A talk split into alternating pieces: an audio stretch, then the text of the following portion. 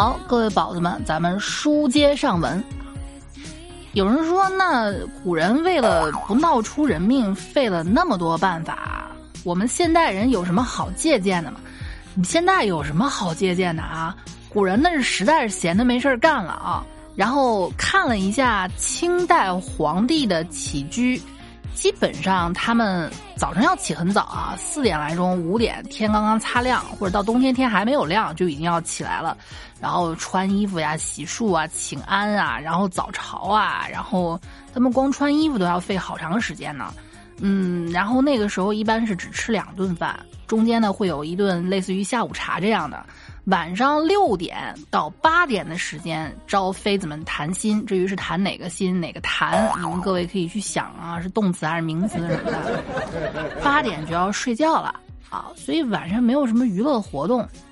现现在 现在且不说这个防止闹出人命的方法有那么那么多啊，都是非常安全的，相对非常安全的。那你有有有那么无聊吗？我就想问一下，手机不好玩吗？电脑游戏不开心吗？听楚老师的节目他不不欢乐吗？啊，对吧？你你你你你追剧看那么多老公，你不比守着一个老公让自己更有成就感吗？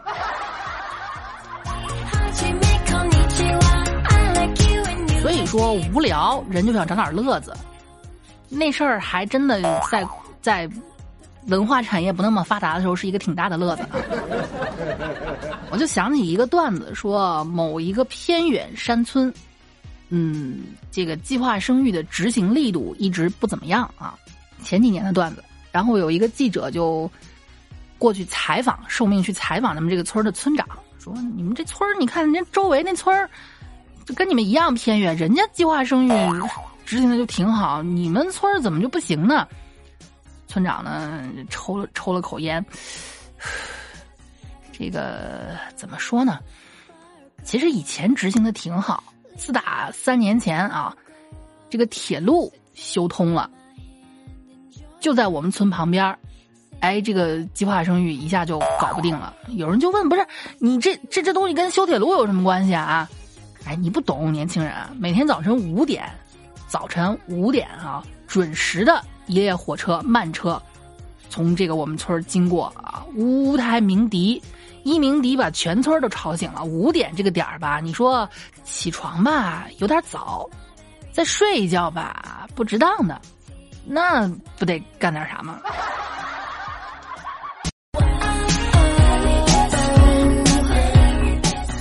所以从根儿上来说，只要不无聊了，哎，有些事情呢，自然的也就 你们懂的啊。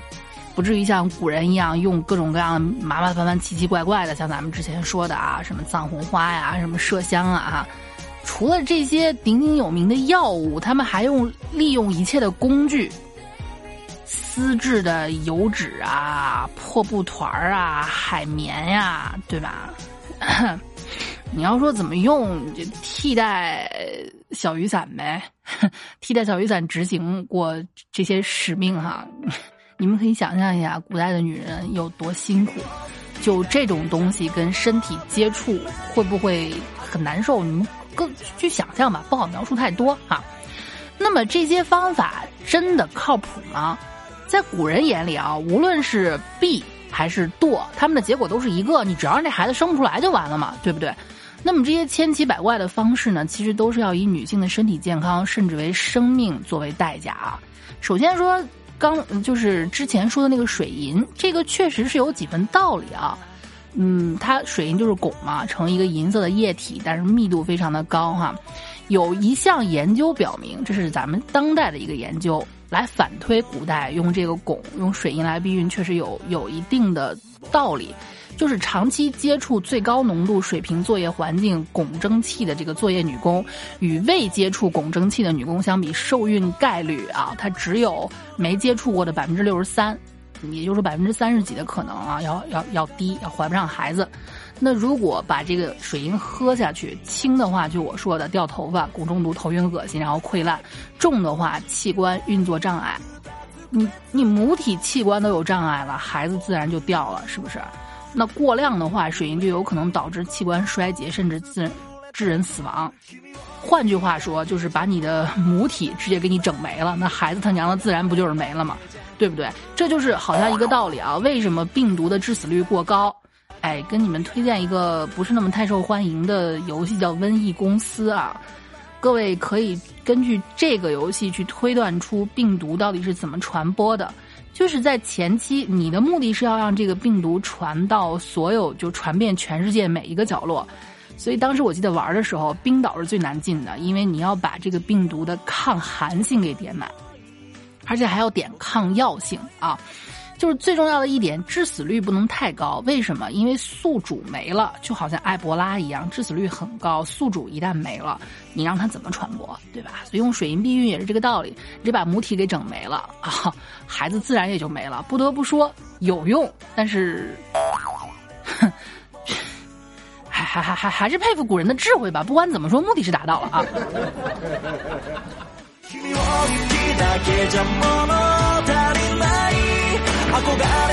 反正汞是非常残酷的一种致癌物啊。那麝香呢？和麝香和这个藏红花到底有没有依据呢？反正麝香是破肿解瘀的，呃，倒确实是有一定的道理啊。所以到现在，就是直到现在，孕妇都不要去太接触麝香，因为真的可能会有这方面的危险。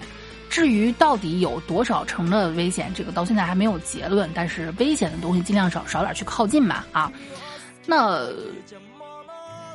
至于它到底会不会引发不孕不育，你们就当个段子去听吧，好吧啊。而且现在出现在香水啊、沐浴露里面的麝香，基本上都是人工麝香，并没有发现它有任何去影响人受孕的这样的一个作用。还有就是它的好姐妹平替藏红花。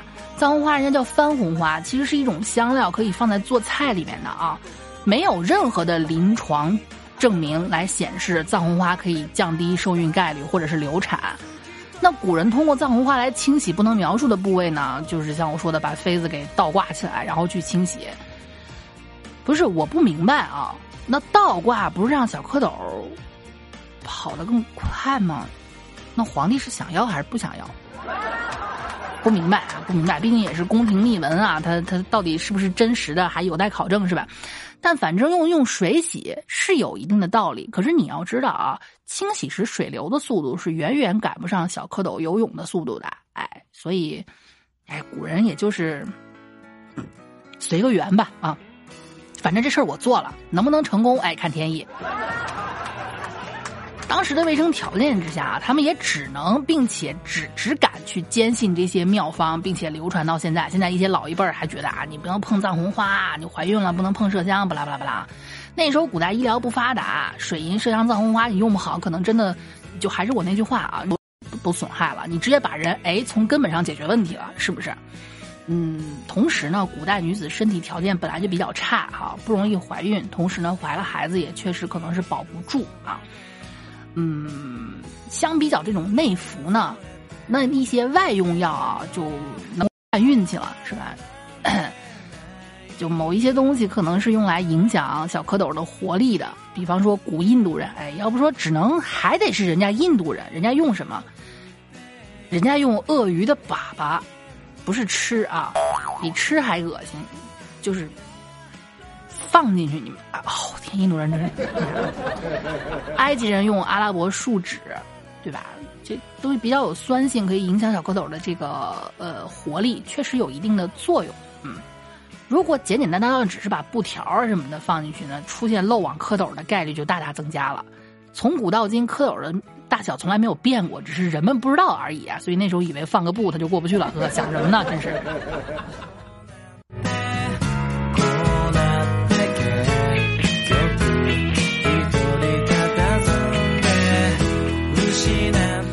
随着人类这个现代文明不断不断提高啊，以前是用各种外用啊、内用的东西来折磨女性，后来开始觉得，哎，男人反正这事儿是两人做的，你男人为什么一点参与感都没有呢？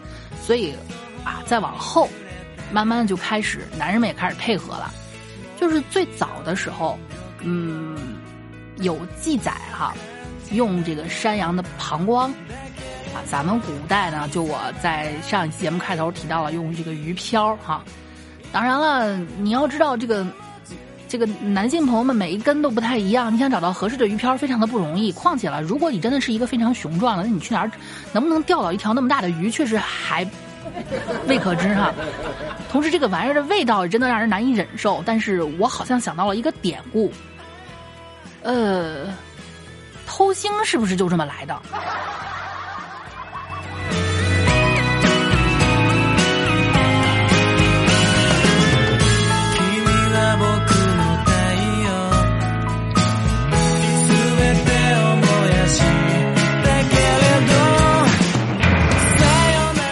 我们现在常见的小雨伞的这个雏形啊，基本上来源于十六世纪。那个时候也不是，它好像也也也不是用来呃防止闹出人命的。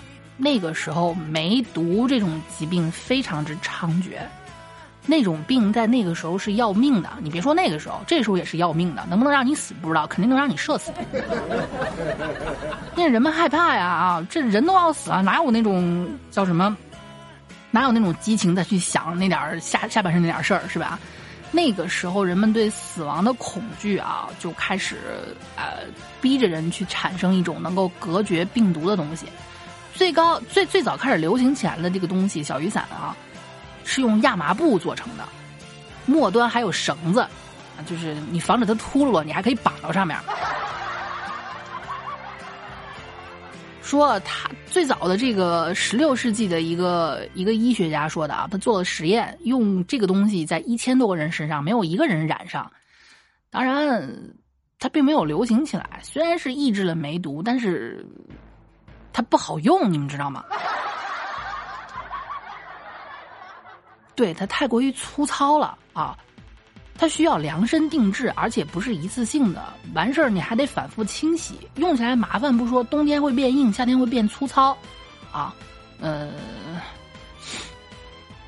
哎，自自己去体验吧，反正。